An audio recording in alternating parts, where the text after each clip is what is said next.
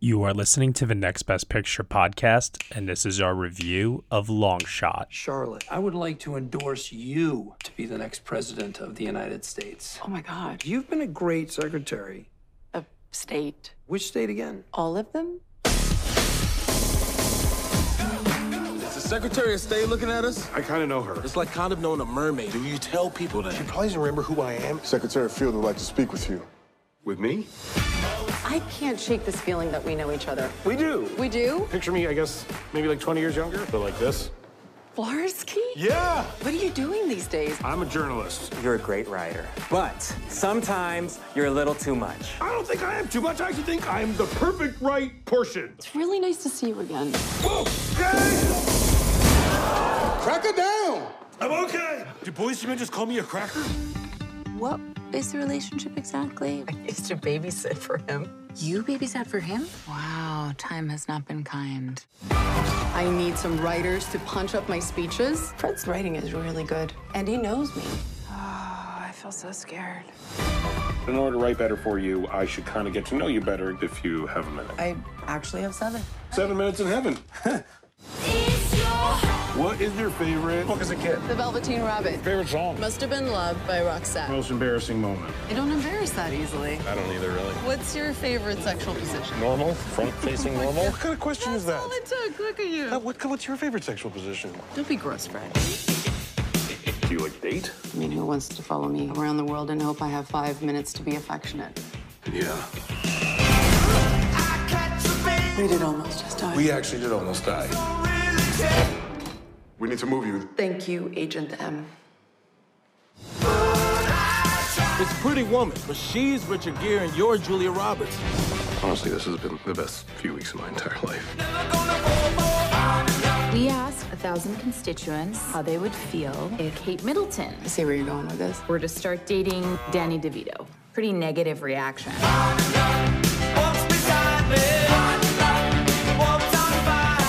Last time you got high was at a Swing Doctors concert. We had a situation. I'm in so much trouble. What's happened? Are they out of water? wow, he's so bendy, huh? Oh, All right, everybody, you were just listening to the trailer for Long Shot, and the story is as follows Fred Flarsky is a gifted and free spirited journalist who has a knack for getting into trouble. Charlotte Field is one of the most influential women in the world, a smart, sophisticated, and accomplished politician.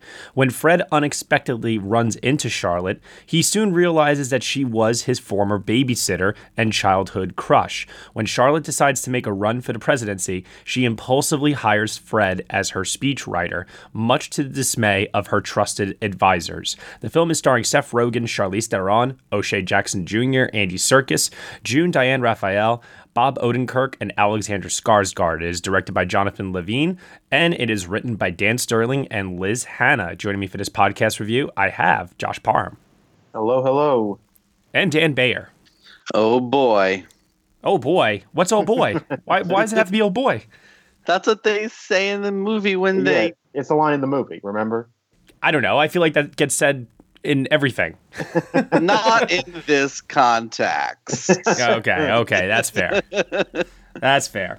So we're getting, I guess, the uh, Seth Rogen, Evan Goldberg 2019 version of Pretty Woman with this movie to a certain degree. Only the gender roles are completely flopped.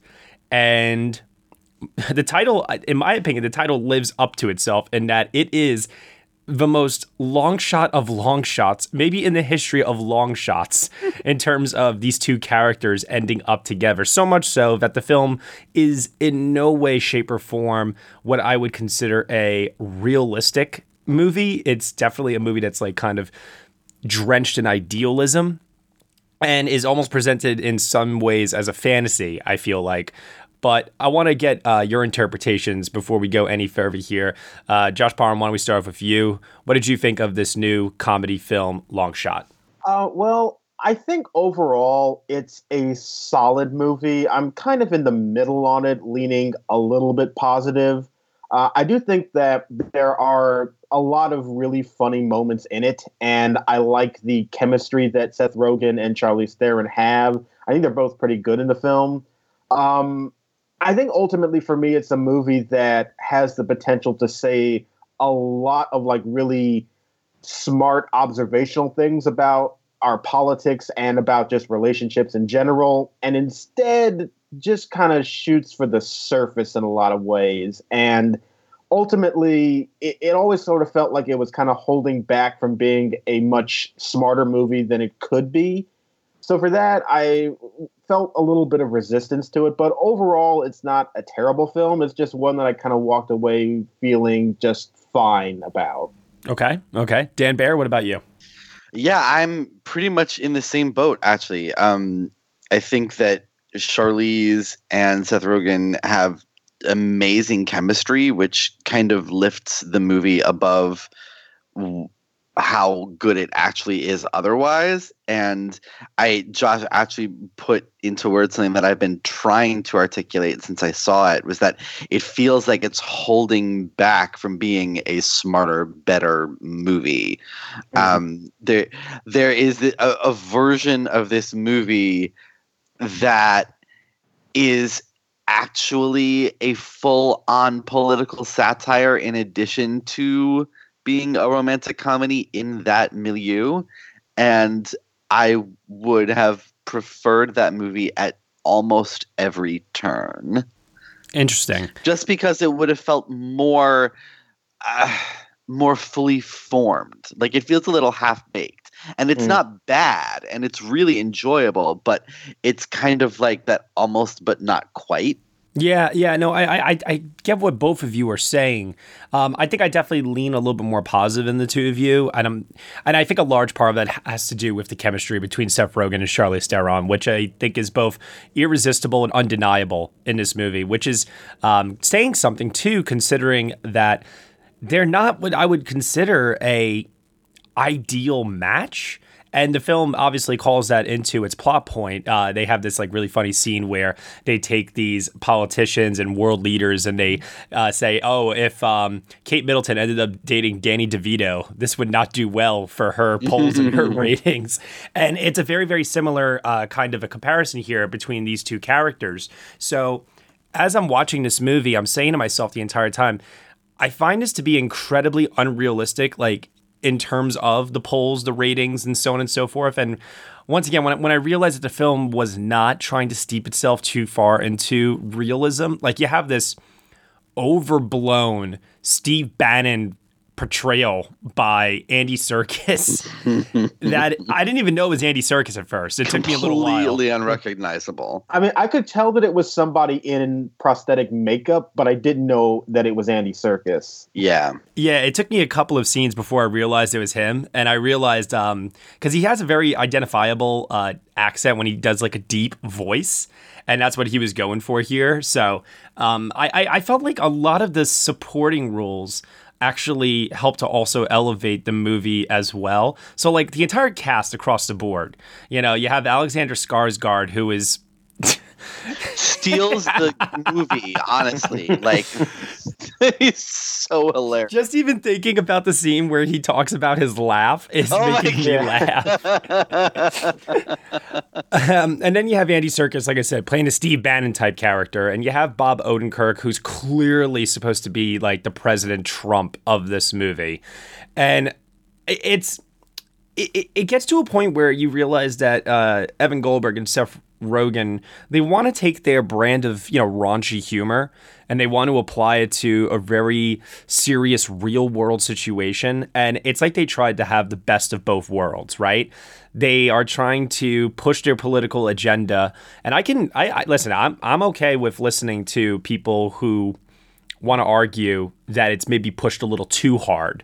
I mean, Seth Rogen has that scene where he's talking to O'Shea Jackson Jr. and he basically tells uh, his character like straight up, "If you're a Republican, I fucking hate you." like, uh, there's something to be said for the fact that I think Seth Rogen is alienating probably a uh, a pretty substantial chunk of his fan base for those that go see this movie and you know are Republican. Uh, I'm sure he's not doing himself favors in that regard, and I think there's a, a degree of brave bravery in that uh, sense. But like I was get like getting back to what I was saying before about F, uh, Evan Goldberg and Seth Rogen, it, it, just seems like their brand of humor and what they have typically done before for the comedy genre. I feel like they needed to go full satire, almost like they did with um, what was that movie that he did with James Franco? I, I can't remember the name of it. The interview. Yeah, the interview, and instead here they were trying to, I think, you know, like I said, strike a balance and there are times where the balance works and it's due to the cast members, but the times where it doesn't work is when you have these overblown performances with overblown uh, pontificating speeches about how liberals are great, Republicans are bad. And I'm a liberal, uh, but I'm just saying though that it just seemed too on the nose and maybe too forced at times.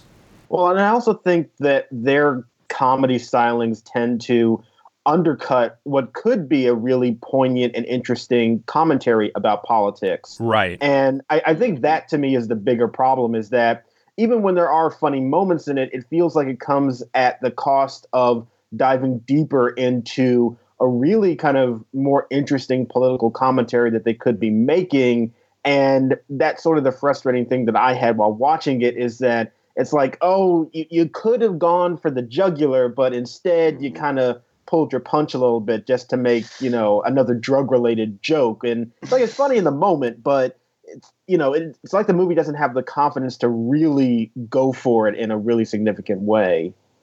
Yeah and i mean this was this was never going to be in the loop you know? It was never going to be yeah. like that armando iannucci level of satire.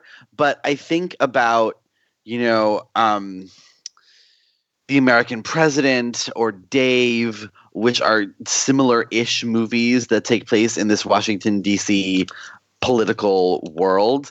And uh, there are all these three movies are very different and have very different aims to it. And this one is aiming to be more of a raunchy romantic comedy thing. But those films had a clearer view on politics and what the film those films views on politics were.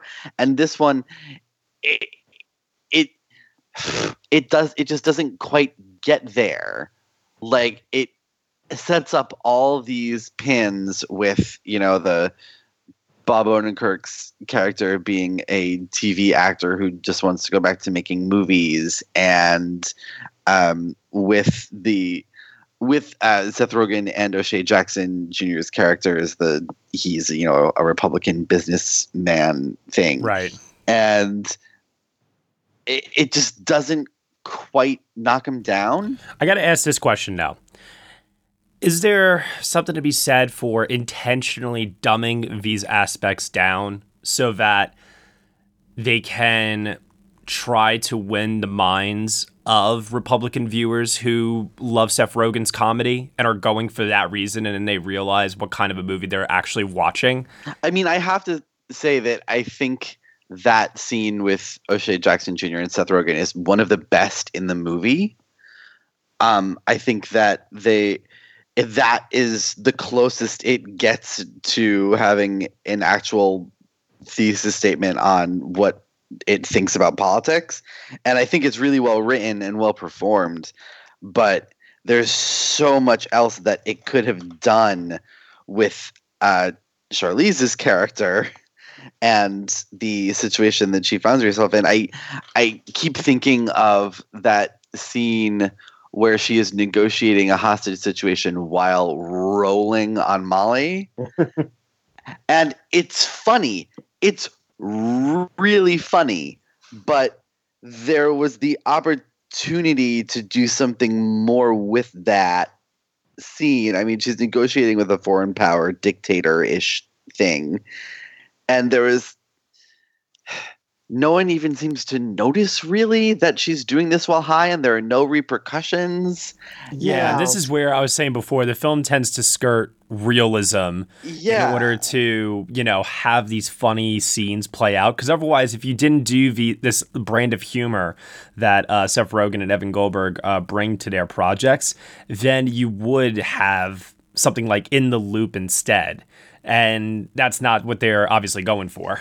And I really and it's not what they're going for. And I don't want to hold that against the movie, but they could have done it so easily and I feel like they it like it's a missed opportunity. Yeah, it's a total missed opportunity. Yeah. That's exactly what it is. And like I mean, you have fucking Charlize Theron who is one of the greatest actresses we have living today. Oh my god, she can do no wrong. My she can lord. do no wrong. I, I honestly like question every day whether we actually deserve her because she's just so amazing. I- I'll say this: this movie uh, single-handedly for uh, helped me to forgive her for Gringo.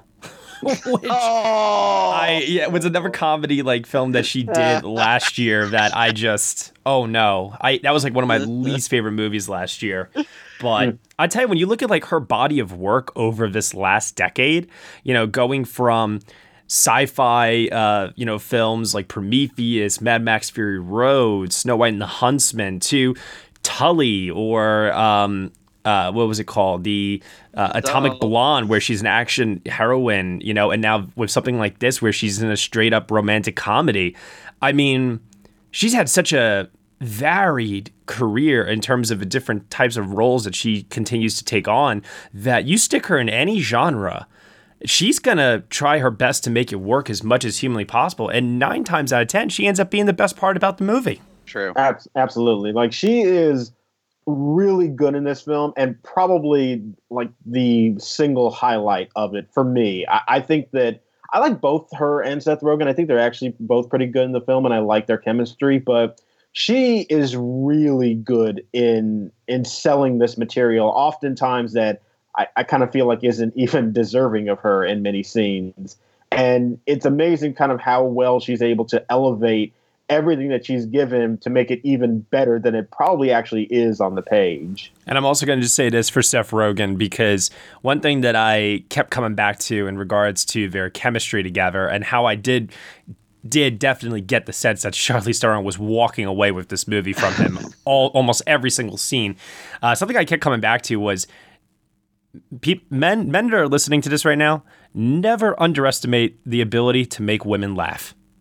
Never underestimate it because I tell you, they have that funny moment where uh, she she's absolutely drop dead, one of the most beautiful women I've ever seen, and she, this might be the most stunning I think I've ever seen her in a movie before. And Seth Rogen is Seth Rogen. And I, I love how they have that one line where they say, Oh, time has not been kind to him at all. Because they're supposed to be like three years age difference, and she's like three years, you know, three years older than him. Uh, I, I, find it really, really funny. And also, too, uh, somewhat believable that even though they are just totally like from a uh, and I feel bad because I don't want to trash Seth Rogen, but just from like a look standpoint, they're like totally incompatible. Yet personality wise, and how much the film goes to lengths to show that not only does he have the ability to make her laugh, but he understands her um, as a human being because he has that connection to her past. I, I think that there is actually a tender and sweet emotional center to all of that um, that sometimes does get bogged down, like we're like we're saying before, by the hammy politics and the raunchy, drug fueled Seth Rogen humor at times. Although I gotta say that scene where they're tripping on the Molly is absolutely hysterically funny, especially from Charlize. It it really is. It really is. And I I have to give the movie, you know, credit because the concept of man falls in love with woman who used to be his babysitter could go very creepy and wrong and it never does. No, it's also like one of those things too where um he like he doesn't view it that way at first at all. Yeah. He just views her as a, a as a woman of power and how he's just impressed by her. You know, seeing everything that she has accomplished, and you know, you have O'Sh- O'Shea Jackson Jr., who's kind of like pushing him towards her and such, based on a, a story that he once told him about, you know, a night together involving a boner. But um, the, uh, the the you know, it, it- it's interesting how I felt like how the one thing that would have sank this movie for me was if the chemistry between the two of them did not develop organically. If it didn't develop organically and it didn't feel like it was actually, um, you know, earning that sweet emotional center, as opposed to, oh, the script is calling for them to fall in love. We're gonna just you know show that and make that happen. You know what I mean? Yeah. Uh, in a very artificial and superficial way. Then I think the whole film would have failed completely. Yeah, the film kind of lives or dies based on whether or not you believe the the relationship between the two of them. And I I did. I thought that they had a really nice kind of like I said, like a nice chemistry with each other. And I found the development to be pretty organic. I think it's just unfortunate that that is laid on top of a political story going on that kind of distracts from it a little bit. And it, it would be nice if that distraction was also saying something interesting, but it doesn't really do that. So it's like you kind of get this sweet relationship, but it's inside this other story that just really wasn't all that interesting to me. I mean, to illustrate that even further along, the ending of the film, I really felt like they wrote themselves into a corner at a certain point. Yeah. And I thought to myself, how in God's name are they going to either make it so that these two don't end up together and it actually is a very poignant ending, or they end up together and we get the happy feel good pop song over the credits ending. and so I remember like as I was watching just thinking to myself, they're gonna they're definitely gonna go the they're gonna end up together route, aren't they? And when I realized how they were going to get there, I just kind of threw my hands up in the air and said, There's absolutely no way in this world, in this age of media, there is no freaking way that this actually happens. No way. Ever. Or like, or if it does, then that then that also creates a new set of like issues for them to deal with, which could be also really interesting for them to explore, but it doesn't ever do that. It just like fast forwards to the end of the movie and it's like, wait, you there's more stuff that you can make fun of and, and have a lot of like pointed commentary on, but it's like that's too interesting for the movie to really dive into. also Yeah. too like on top of that I, I do like the commentary um it actually reminded me a bit of sausage party to a certain extent where in that film you know seth rogen was trying to make this this poignant statement about religion and sex and you know just these things that conservatives just find to be icky and they don't want to touch and you know it just destroys like their moral values and so on and so forth. And in this film uh, they used the concept of they use masturbation uh, to like kind of I can't, Like it's just so ridiculous to me. Like it's hard for me to even like describe with also without giving spoilers. But it's one of those things where uh, Seth Rogen is doing his brand of humor, where it's like, listen, people smoke weed and people masturbate. There's something totally okay with that, you know. And it's like that was my best Seth Rogen impression. Um, It's pretty good. you know, and I, I think that it's I think that it's um, silly, trivial, and completely sometimes irrelevant how much the media will seek to destroy somebody's reputation based upon things that are considered quite natural. Uh, with that said, it, it, the message is there. I just wish the execution was better. Yeah, that's kind of how I feel about it. It they present, you know, these things that could make for really interesting, fascinating political commentary for satire, um, and just sort of are content to go with the lowest common denominator joke about it. And it, in in any sort of real world, this this would blow up into something larger, and I think it would have been like it still would have fit in the world of the movie for it to blow up into something larger. And it would have been fun and interesting to see these characters how do they deal with that?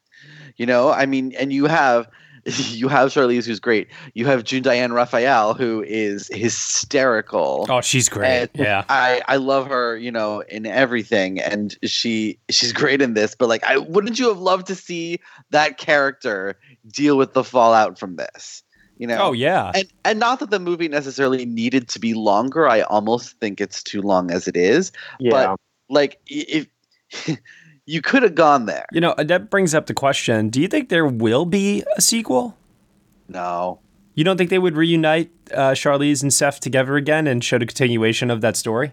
No, I think that they may pay, pair the two of them together again, but in a completely different movie. Okay. Yeah, yeah, I, I would see that happening, but I don't really think that there's really anything else left to say in this story, and I think especially because their first go around, they didn't really have they, like they bypassed all the more interesting below the surface elements. So all the potential there would be that would be there to continue the story, I just don't think they'd even mine it. Hmm. All right, Josh, funniest point in the movie for you? Either a joke, a scene, just something that really just made you laugh out loud. Oh, um, well, you know what? Everything with the Andy Serkis character, I did find very appealing, and and maybe part of it was just because I was also just trying to figure out who it was underneath the makeup. but I, like, I, there was that scene at the party, which is right before, um, like their their dance with uh, the Pretty Woman song, and he like goes up to Charlize Theron to give her a kiss, and she's just like backing away very subtly. Of like, nope, no, we're not doing that right now. I just thought that was like a very like it's not a big moment, but it's one of those small details that I really like in comedy, and so like that scene and most of their interactions I found very funny. Nice, nice. Dan, what about you? I feel like my actual favorite moment in the movie is spoiler territory, so I won't go there. Um, want to like want to try to uh, you know zigzag around it, or there is a scene where Seth Rogen is sneaking back to his hotel room from sleeping uh, with Charlize and uh, runs yeah. into the security guard. Oh no no no no! That's no, security guard. Yeah yeah, yeah, yeah, yeah, I know what you're talking about. um, I, I There's a woman in there. I died at that. That was great. that entire scene, I was just like laughing all the way through. Um, but other than that, everything with Alexander Skarsgård's character. Oh yeah, I, I think the Alexander Skarsgård laugh was maybe laugh like I I think he's probably going to end up being on my best supporting actor nominee list by the end of the year. I think he's hilarious. Yeah, he was really funny in this, uh, and his scenes were all too brief. Even though the accent just kept coming and going at times, to me it felt like it didn't matter. It yeah. was it was too too funny. Uh, for me, my favorite is. my favorite is Seth Rogen's reveal about what he does about an unwanted tattoo. Because I, I, was trying to figure out, like in the very beginning, I couldn't yes. believe that he was actually going through with getting the tattoo at first, and I thought to myself, "Wow, they're really trying to paint him as this, you know, uh, uh as a journalist who will really go to any lengths to get the information that he wants." And I was digging that. Then they have like the unrealistic moments where it's like, okay, he should be dead. after he fell and hit hit his body like on this car and stuff. It, it's completely crazy, yeah. but it, it's played up for laughs and it works pretty well. But then I started thinking to myself, he's got like half of this swastika tattoo on his arm that's completely incomplete. And what is he going to do to resolve it? And so when he shows Charlize Theron what he did with it, I thought that was so both endearing cute, clever, and just absolutely hysterical. Oh man, it, it completely worked for me. And it was so on brand for something that Seth Rogen, who admittedly, I feel like uh, Seth Rogen does not ever play a character in a film that veers too far away from who he really is. Uh, and I and I definitely got that sense here. Like to me, it's like Seth Rogen's like the rock of comedy he's always playing himself, and you're going not to see which act, which character Seth Rogen is playing in a movie, but you're going to just see Seth Rogen ultimately. And I, I just like love how they are always just trying to find new and creative ways to work his style and brand of humor into the screenplay and what it calls for. And did I buy that he was this hard journalist who was getting like these stories and being like an outspoken, vulgar type? Yes and no. Because, I mean, I don't know. It just seemed, like I said, a little too on the nose and a little forced at times. As I say, I usually always find him like 85% believable. Yeah, you know what? That's good. I like that. I like that. Yeah. Uh, but I will say that there are certain scenes in this movie where, uh, you know, as I'm like watching him, you know, dive into more mature content over the years, I always get like this glimmer, like this sense that Seth Rogen is just on the cusp. He's like so super close for me in delivering a performance that we can all collectively like say that is the best Seth Rogen performance he's ever given. And I feel like like Steve Jobs maybe came the closest potentially. Uh, I'm not sure. I mean, it depends on you ask because Observe and Report is definitely a unique character And you know, there have been some others that he's done like bit roles, but you know, this was one where I was like, wow, they're really balancing the raunchiness of Seth Rogen, but also too with the more tender uh, aspects of Seth Rogen. And it was so close. It was so so close for me for being a performance that I could say was his best.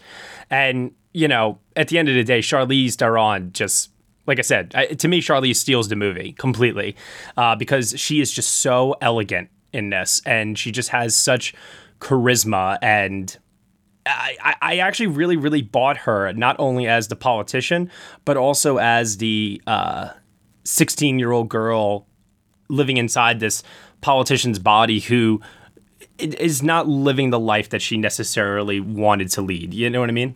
Yeah. Oh, absolutely. Yeah. yeah. So they're both good. Uh, I, you know, I wouldn't say they're great, but uh, they're, they're both very, very good, and it really just helps overall with uh, the enjoyable experience of watching a movie that also includes Boyz II Men and you know other ridiculous moments that are just it's it's fun. It, it's fun. It's light. It doesn't. I get. I mean, it doesn't offend us because we're not Republican. I, I would love to hear what a Republican thinks of this movie. To be honest, I, I, I wonder if they would you know, kind of disregard the humor. I'm sorry, disregard the uh, politics and just enjoy the humor, or if they would just outright hate the movie. I, am very curious to know. I mean, I, I think that that scene with O'Shea Jackson, like, really verges on the respectful treatment. Oh yeah, no, you I know? agree. Like, mm-hmm. I. It, it doesn't. It lets him say these things and like, look, it's worked for me. It's worked for a lot of people. There's a reason why I believe this stuff, and I get that you don't, but we're still friends. Yeah. The one the one thing about that scene though is that and, and, maybe this isn't the movie's fault, maybe this is just me bringing my own stuff to it is that it does use some like coming out language that Republicans tend yeah. to like to use and mm. I don't really like that and mm. I yeah, sure. I could kind of roll with it if the movie was making more of a pointed commentary about that kind of language, but it really doesn't. It just sort of presents it as like hey, this is what this kind of sounds like. And I'm just like not kind of into that, but that might just be me. Okay. I can see that. Yeah. All right. Fair enough. All right. So, with that said, final thoughts, grade out of 10, Oscar potential. Josh Parham, let's start off with you. Um, like I said, I don't think it's a bad movie. I think that there are a lot of good elements to it. I like Charlize Theron and Seth Rogen. I think that their relationship is pretty nice. Um, there are funny bits in it, and there there's a lot to enjoy, but I think ultimately the fact that the film never really gets deep in its story and the commentaries that it's really making about politics is what really holds it back for me. And, ultimately, I, I don't like fully endorse it because of that. It's a solid movie, but it's not a great one. Uh, I give it a six out of ten. Uh, very much in the middle, but I do lean towards the positive on it. And I would be kind of shocked if this gets anywhere near the Oscars. Maybe a Golden Globe nomination for Charlize, but I think that's about as far as it's going to get. Okay. Dan? Um, yeah, I pretty much co-sign everything that Josh said. I think any romantic comedy kind of lives or dies by the chemistry of the leads, and the chemistry here between Charlize Theron and Seth Rogen is just fantastic. And for me, that carried through the movie, and of course the fact that they're both really good at this kind of comedy. I mean, people forget a lot that Charlize Theron is an incredible comedian, mm-hmm. and she she really is. I was reminded a lot of uh, A Million Ways to Die in the West, which is even worse of a movie than this. But oh gosh, that's she, an abomination. She, but she is like she mixes into that world really well, and you wouldn't necessarily think that she would. Um, so it anyway reminded me of that in that way, and she's fantastic. They have great chemistry together. It's good but not great, but I really enjoyed watching it. I just wish it would have been more. Um, I am at a seven of ten plus one for incredible use of Roxette's "It Must Have Been Love." Oh, thank you. I was actually going to add that in my final thoughts that this film single handedly made me fall in love all over again with Roxette. Because Yes. I used to really dig Roxette. I remember I discovered them playing. I want to say it was Guitar Hero, Oh maybe something else. I don't remember what it was exactly that made me uh, turn on, but I, I know it was the song "The Look," and then I saw "Pretty Woman," and then I, uh, you know, fell in love with that song, of course. And then I, oh god, what's the other song they have? Um, hold on, I'm gonna get this right. It's uh, uh, give me a second. Uh, ah, why can I not remember this? It's uh, listen, listen to your heart. That's the one. Yes. yes. And I just remember thinking to myself, like, oh man, like Roxette's not a band that I typically, you know, like listen to. Uh, but this movie just made me kind of just bring me back, and I was like, oh my god, I love this! I love the use of this song. This is great. uh, you know, there's no, I don't remember who said this and what skit it was, but there, I think it was an Oscar speech. Yeah, I think it was an Oscar speech, and I think it was Will Ferrell who said, "There's no greater uh, weapon in a director's arsenal than a well-placed song." It's true. that holds completely true here. Oh, and also too another point uh, for the the jacket that Seth Rogen wears in this. I think I think I might actually find that jacket and wear it this year for Halloween and go to a party as Seth Rogen if I can. Just wear the hat, put on the glasses, grow out the beard a little bit, even though I have a black beard, and wear that jacket. I, I might give it a shot. We'll see what happens because that jacket is freaking awesome, and I love that they just rolled with it.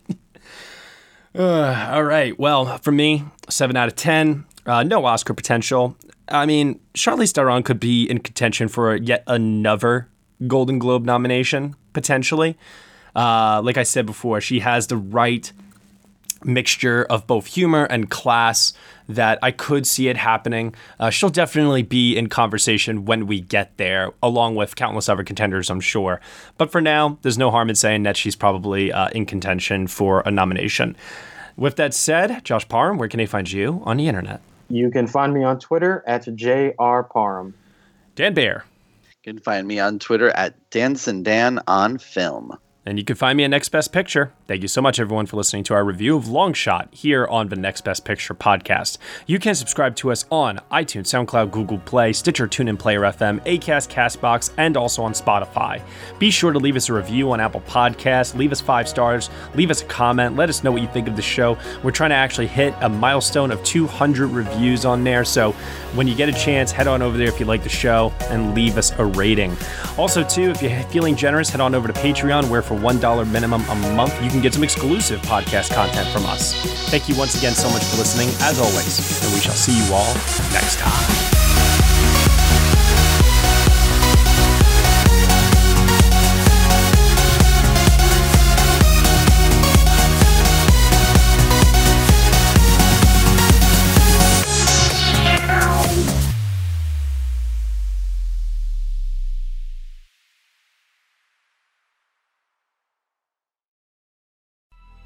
Coming up on 5 Minute News, I'm Anthony Davis.